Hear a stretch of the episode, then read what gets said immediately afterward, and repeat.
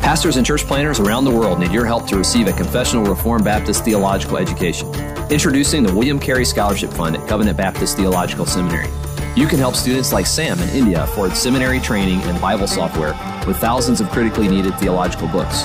To learn how you can help, visit cbtseminary.org/carey.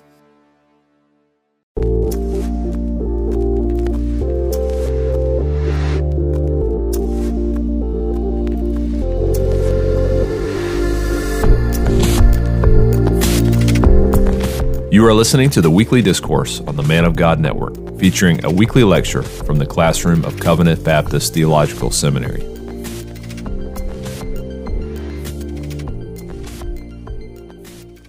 Paul, it's wonderful to have you with us Thank you. today. I appreciate you talking with us and answering some questions about missions. But before I do that, let's see. Uh, Paul, you're married and have how many children? I have four children. Ian, who's 19, he's studying at Masters. Uh-huh. Uh, Evan uh, just graduated two days ago from homeschool. Okay. I have a 13 year old daughter, Rowan. And then, surprise, surprise, I have a five year old daughter named Bronwyn, and I turn 60 here in a few months. yeah, okay. Uh, that'll, that'll be an interesting experience as a father, won't it? Uh, yeah, well, my wife and I were 34 and 36, and when the last one came along, and always in the middle of the night, and we looked at each other and said, We're getting too old for this. So, yeah. oh my. Uh, so, no grandchildren yet, of course. No, no grandchildren. Okay. Well, everyone thinks my five year old is my grandchild. They say, You have a beautiful granddaughter. And I say, Well, she is grand and she is my daughter. So, Oh, yeah, that's great. Well, that probably changes their view of Paul Washer a little Yeah. bit, and that's probably a good thing. yeah, right? it is. So, well, let me let me get into something more important here, uh, and it's a question I, I really uh, have been wanting to ask you. and I'd be interested in your answer to it. Tell us about HeartCry and how did it begin? Well, it began when I was in Peru and I was serving there as a missionary. Now, when it comes to cross cultural missionaries, missionaries from North America, um, I was surrounded by North American missionaries that were worth their weight in gold. Mm-hmm. good missionaries, and, and, and there are a lot of great cross cultural missionaries. But I also saw the Peruvian church Mhm. that had not, I hate to say it this way, but not boys for hire, Mhm. but true elder qualified men who love the Lord, who were suffering in great poverty, and their ministries sometimes were hindered, especially with regard to teaching and literature and so many things. And so began stepping out on faith um, and supplying that need. Mhm. Now, so HeartCry kind of started that way, Mhm. but HeartCry also evolved with my own personal theology evolving, Mhm. um, in that coming to study Scripture that um, missions is not primarily the work of the local church. It's exclusively the work of the local church. Mhm. And then realizing, you know, that there's no way, we support, for example, about 250 missionaries around the world, Mhm. but there's no way that, that we could select a missionary candidate that's Mhm. 5,000 miles away. Oh, sure. So, so what HeartCry does, a lot of people don't, don't really understand, is we can only work in a country where there is a strong Reformed Baptist church Mm. whose elders are either nationally or internationally known. A Conrad Mbewe, for Mm, example, they have their churches, they're elder qualified men. They raise up, according to 2 Timothy 2 2, elder qualified men. They practice church discipline.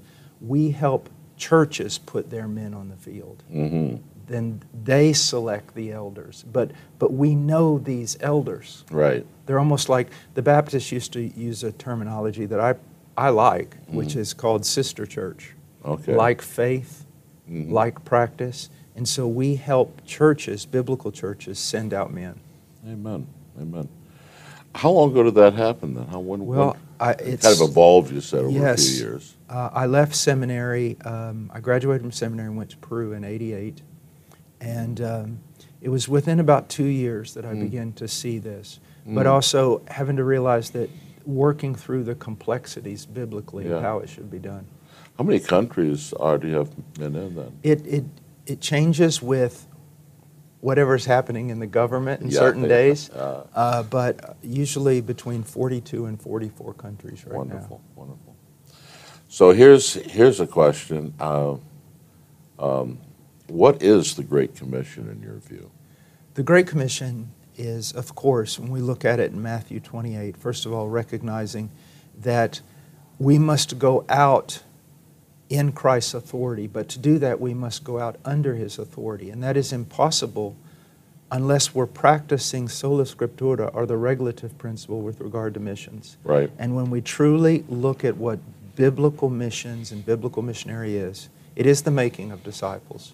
It is through teaching because uh, the Great Commission is a theological endeavor. Right. So when these mission organizations dumb down their theological statements so that they can supposedly better carry out the Great Commission, that's, that's an absurdity. It's, Right. a, it's a contradiction. But if you really want to come down to it, it is one biblical church. And when I mean that, I mean that strictly. One Mhm. biblical church with biblical elders raising up elder qualified men, laying their hands on those men in fear and trembling, and setting and then sending them out to start another biblical church Amen. to do the exact same thing. That's missions. Yeah. And the sad thing is, is that describes a very small percentage Yeah. of what's considered missions today. Well, that leads right into the next question uh, that I have here. What's the greatest obstacle the church currently faces in fulfilling the Great Commission? Um, it's actually the obstacles in fulfilling the Great Commission are just symptoms of a greater problem. Mhm. And we throw around the term biblical church. Yeah. Just if someone gets up and reads the Bible, it's a Right. biblical church. Um, the greatest obstacle to missions is unbiblical local churches Mhm. that claim to be sending churches. Mhm. We have to. Um, we, we go back to a term called the regulative principle. Mhm. It is Christ's church. It must be done Christ's way. Amen. Moses was not asked to help with the design of the tabernacle, but he was warned to do everything according to what God said on that mountain. How Yeah. much more with the bride of Christ? Amen. And so the greatest obstacle is we've got unbiblical churches carrying out missions unbiblically. Right. How many young people go to some conference, a missions conference, and they're sincere, and this is not their fault, and they're told, uh, leave school, go out as soon as you can, go out, join some organization.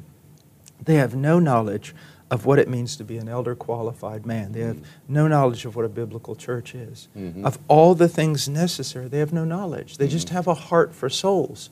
But, but I, I think 1 Timothy chapter 3, verses 1 and 2 apply. It's mm. like so many people would like to be brain surgeons. Right. But if you aspire to being a brain surgeon, then you have to qualify as one. That's right. And that's, again, elder qualification being sent out to start a biblical church. Amen. Um, would you characterize the current state of world missions as, this is an unfair question in some ways, I think, but as moving in a healthier or a more unhealthy direction? Um, Or how would you respond to a yes, question like that? um, I see. It's just like what it's kind of like the, a, a larger thing of what we see here in the United States. COVID and the political unrest has shut down so many unbiblical ministries Right, and unbiblical churches. They're just not meeting. right. And in a way, we're seeing the churches that have uh, continued on, we're seeing them grow tremendously all, all over the nation. Men Right. who've said, I'm going to preach, we're going to have church, we're going to, we're going to be sensible, Mhm. but we're going to do the right thing. Right. And what we're seeing is, in, in many ways, that is going to have an impact on missions. But then around the world, and you know this as well as I do, places, Colombia, Ecuador, Peru, multiple countries in Africa, Asia, that are returning to what we would consider a biblical, historical Christian faith. Right. Because the fact of the matter is, I'm, I'm a citizen of this country. Mhm. Because of that, I'm loyal to this country to a degree, and I want the best for this country. Right. But I belong to Christ and I belong to His kingdom. And even though the nations are being shaken, His kingdom is not being shaken. Right. He's doing great things all over the world.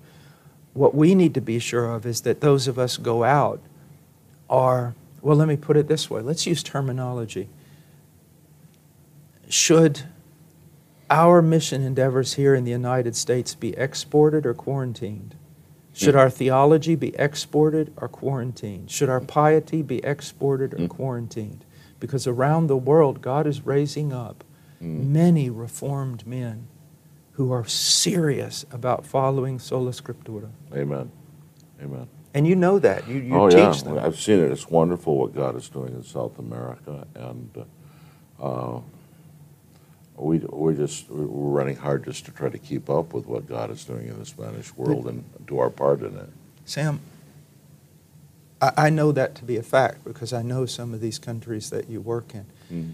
Isn't it amazing that that in, in all this day of so much pragmatism, so much modernism, Mhm. so much trying to make the church almost like a desperately like a vanity fair in order to attract the world into it Mhm. that those simple men who have stayed with scripture alone Mhm. and tried to abide by the regulative principle they're wore out Mhm. because there's so many international opportunities to teach churches are growing it's, it's amazing Amen. Amen. Yeah, we're so so thankful for the place that part that God has given us, and and for the fact that we're able to get started again because uh, COVID has interrupted a lot of our endeavors for a year. But uh, Cartagena just started, and uh, we're starting a, new four-year cycle with Bogota. One of the things I have to do between teaching first in Bogota, and then in Cartagena, is go to a graduation of 12 of our guys too uh, in Bogota. So that's going to be a wonderful experience. now you've got to now, put this in historical context 25 years ago none of this was happening Oh no, no. Uh, the as far as the, our own ministries uh, and affiliates down there, Bogota is the longest running one. It's we've been with them five years as their state sponsor school, but they've only been there 12 years, and that's the oldest one we know of. You know? Right. So, um, well, you kind of addressed this already, but is there anything else you would like to say about the question? What should be the role of the local church in missions? um, wherever wherever the church is weak it's always the s- same reasons either there are no biblical pastors and teachers Mm-hmm. or they're weak what we've got to do is i do missions this way i look at what's in my hand what has god's providence put in my hand Right. what has god's providence put in your hand years of, of, of education, of being able to understand the languages of the books, uh, the, the, the fellowship, everything that we've been privy to. In missions, what we want to do is put what's in our hand, what's lacking in the hands of our brethren on the mission field. Mhm. And that's what you're doing with the school. Right. It's, is teaching them to be men of God. Amen. We- And there's really nothing more important we can do for them. Uh, they can reach their own cultures in, in many Yeah. respects better than we can, but we can help them become the men they need to be to reach those cultures. Right? Y- You know, Sam, I, um, I say this, and it's, it's angered a few people, but no one can deny that I care about missions. That's, all, Right. that's all I've ever done. But if I started a seminary, I probably wouldn't have a missions department. I would have an ecclesiology department.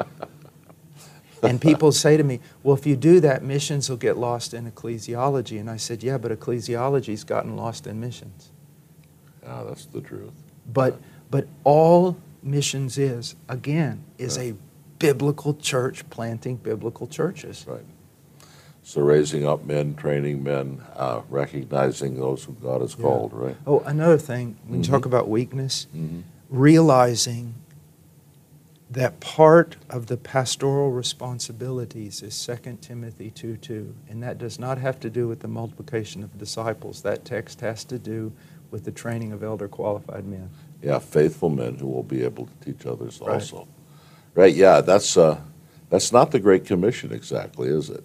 it's it's maybe you could say it's a subset of the Great Commission, but it's not the Great Commission. It's not the same uh, responsibility as you have in Matthew 28. It's something more than that. It, but it helps us understand what needs to be done. If, if we could just align the church with Scripture, Mhm. missions will fix itself. Amen. And it, and it happens again and again and again. Yes. When, when you, when you uh, a biblical church matures, uh, they start planting churches, they start sending missionaries. It's what happens. Right. Right. Um, so, as someone who works with missionaries, if a pastor came to you with uh, seeking advice on how to train up missionaries in his own church, now we're going to the how-to. Uh, what advice would you give to him? Um, how do you train up a missionary distinct from from a pastor and a teacher? Uh, what are we called to do? Right. I, I mean, you know, uh, I've always said this: How do you plant a church? Mhm. The same way you pastor one. Yeah. You, you do the work of an evangelist, Right. and you preach the gospel. Now, there are some cultural things that we can teach and, and things like that, how to deal with certain situations. Uh-huh. But it, it really comes back down to look, I feel like, and I've seen this, where this, there's this so-called mission knowledge that is extra biblical. It's, it's esoteric and dark, and Yeah. only these missionaries who are also cultural experts truly understand. And so they don't want some Bible thumping preacher like you coming over and Mm. messing up everything. That's pure liberalism. Right. All we need to do is train ministers of Christ. And a lot of the cultural sensitivity training, hmm well, some of it's necessary, but a large part of it can be cut out if you just if the man has the character of an elder and is bearing the fruit of the spirit love Right. joy peace patience kindness goodness faithfulness gentleness and self-control he'll be able to deal then with the differences in culture not because he's learned a technique but because he's godly Sure, it's gonna look. He's going to look at the culture and he's Yeah. like, "Can't do that," but you know, I could conform to that, and it might help people accept me, and you know, Exactly. Mm. But you know, Americans are more hung up on this than the actual people where they're going.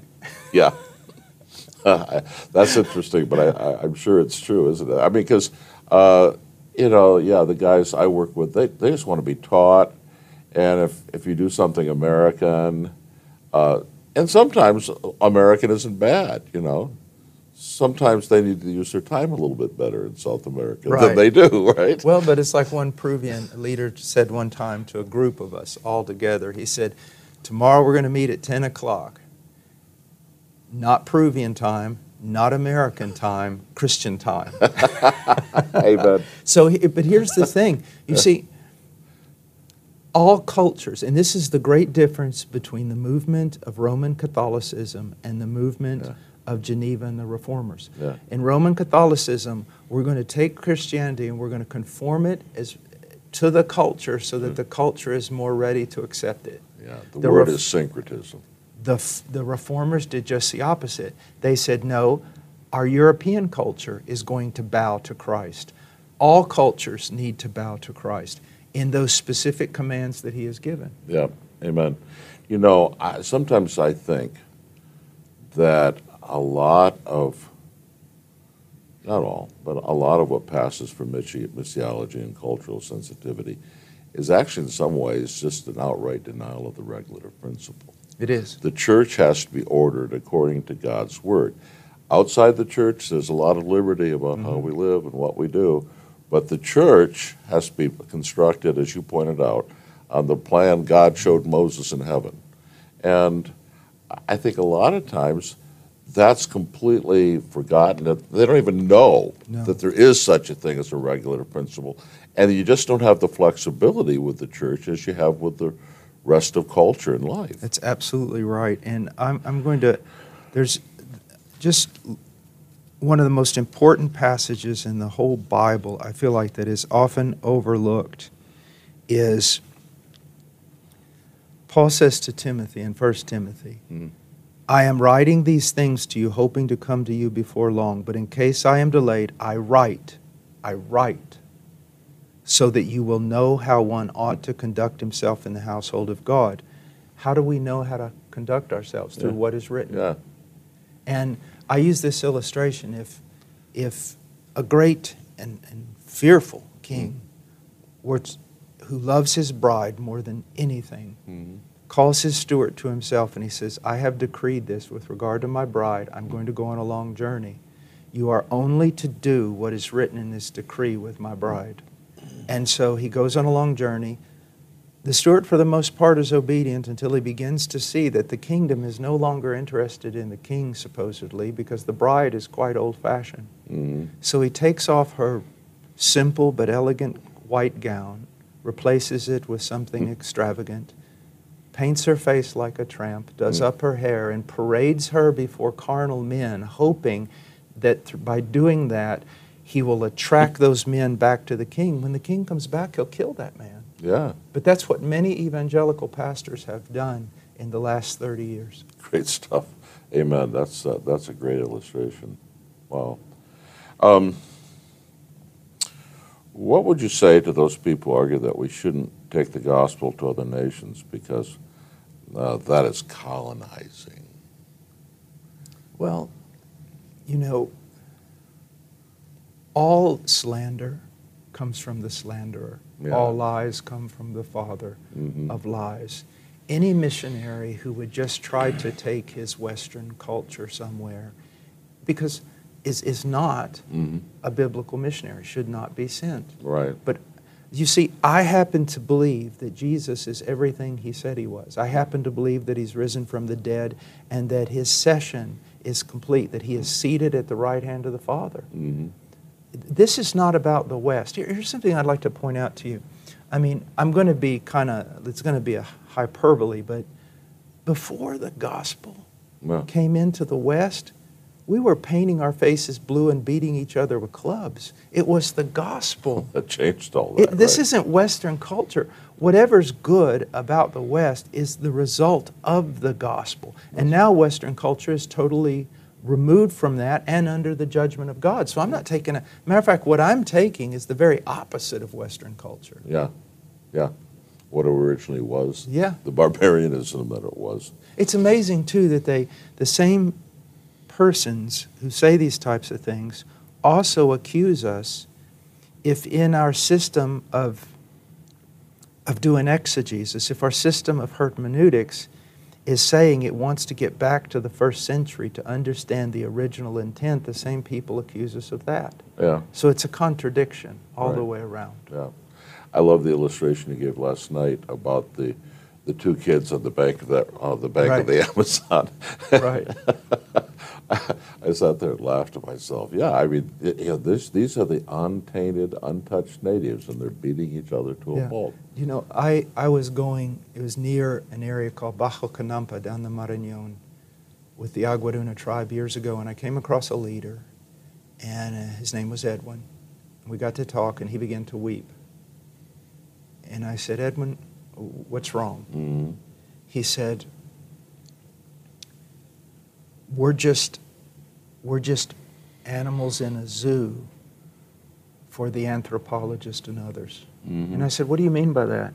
He goes, They want us to remain in these tribal settings and s- just subsistence living this way. Why is it that everyone else thinks progress is good for them, Mhm. but they want to keep us as a zoo to study? He goes, I don't want my child to live this way. I want my child to be educated. I want my child to learn to do things. I want my child to be able to enter into the world. And they want to keep us behind bars in this jungle so that they can observe us. But see, the gospel comes in, and it, it, it, the gospel, the true gospel comes in, and it embraces what's beautiful. Mm-hmm. The, the Aguaruna tribe is very meditative, they're thinkers. Yeah, The gospel embraces that. right. But the gospel also brings the truth that all men need to rise from the fall of Adam. Yeah. Yeah, it's a denial of the fall that, that ultimately that colonizing accusation, isn't it? Uh, as if the men aren't fallen if we just leave them alone. It's ridiculous. Well, if there's last question here, I have. Uh, if there's a church listening that's trying to find a way to be involved in biblical Great Commission work, what would you advise them to do? How would you advise them? Well, first of all, I would say that's that's absolutely wonderful, but investigate Yeah. and start your investigation with doctrine. Mm, You see, there are so many denominations, large denominations, who their their so-called rally point of unity is the Great Commission. right. The rally point of unity is not the Great Commission; it's biblical truth. right. I mean, if we want to talk about, let's just rally with everyone who's about evangelism, we could rally with the Mormons and the Jehovah Witnesses. Sure. But that's not the point. It's a theological endeavor. It's taking very specific truth revealed by God to men, to the nations. That's where you start. Investigate the doctrine, and that's usually downplayed. Yeah. After that, investigate the methodology because you can have really good doctrine as it's set forth in a book, but if Mm. you're not practicing it, Mm, so is their theology affecting their praxis? right. And then the next question would be integrity. Yeah. You know, uh, as we've tried to develop our own philosophy of this at uh, Grace Reformed Baptist Church, where I'm a pastor, we've we've kind of come to the the, the first thing you said was doctrine. We we want missionaries then that agree with us confessionally. Right. We're trying to be. Uh, we we don't want to be you know what am I trying to say rigid. We want to give guys room to grow that are still coming into what we believe. But if we're going to support a missionary, not a one-time gift, we've given lots of one-time gifts to people. But if we're going to support a mission regularly, they have to be duplicating what we think Christian doctrine is, and that means for us basically the 1689 Confession. Right. Right. So, You know, Voddie sent me a film years ago, Voddie Baucham. It was about some, believe it or not, some samurai sword maker. and but it, the application, he said, Paul, the application is perfect. So I watched it, and this man works with one disciple uh-huh, for 10 years. Uh-huh, And that man will not be released as a master sword maker Uh-huh. unless he matches that teacher perfectly or has risen above him. Because he said, if Yeah. that student of mine is one hair below me and his student is one hair below him, Yeah. he's now no longer making a genuine samurai sword worth thousands and thousands of dollars. He's making a trinket to be sold at a fair. you know our disciples are going to accentuate our weaknesses. right. That's happened throughout church history. And so, you know, it, it goes back. The thing about missionaries clears all up if we just take Paul serious in his letter to 1 Timothy about how frightful it is to ordain someone. Yeah. Yeah. And Because how that- we need to be Because about that, that. fruit is not only going to be laid in your lap, whatever venom they've spewed, you're going to be responsible for it. Yeah, it's the truth. And the older you get, the more you, you look at the Mm. people that God is raising up around you, and the, you have to ask questions like, uh, are they going to be better than I am, or are they going to devalue things that are really Right. important to me? And you, you know, no one needs to add to, we don't need a system. I mean, if someone says, you know, our local church is broken, well, the first place we're going to look, let's look at the elders and the deacons. right. Do you have elders? Do you have deacons? Yeah. Are they, do they biblically qualify? Yeah. Are they carrying out the duties as laid before them in the New Testament? Mm. That's all we have to do. That's right. Amen. Well, thank you, Paul. All right. I appreciate talking with you about right. this God bless. really important issue. And I want to say one more thing. We're looking forward to the conference next March. Oh, yeah. you and uh, So am I. I'm and and myself and a couple of other men, where we're going to be talking about biblical missions. Absolutely. Amen. Thank you for listening to the weekly discourse. If you've been blessed by this week's discourse, please consider subscribing to the Man of God Network so that you can continue to be blessed with resources like these. If you'd like to learn more about Covenant Baptist Theological Seminary, visit us at cbtseminary.org.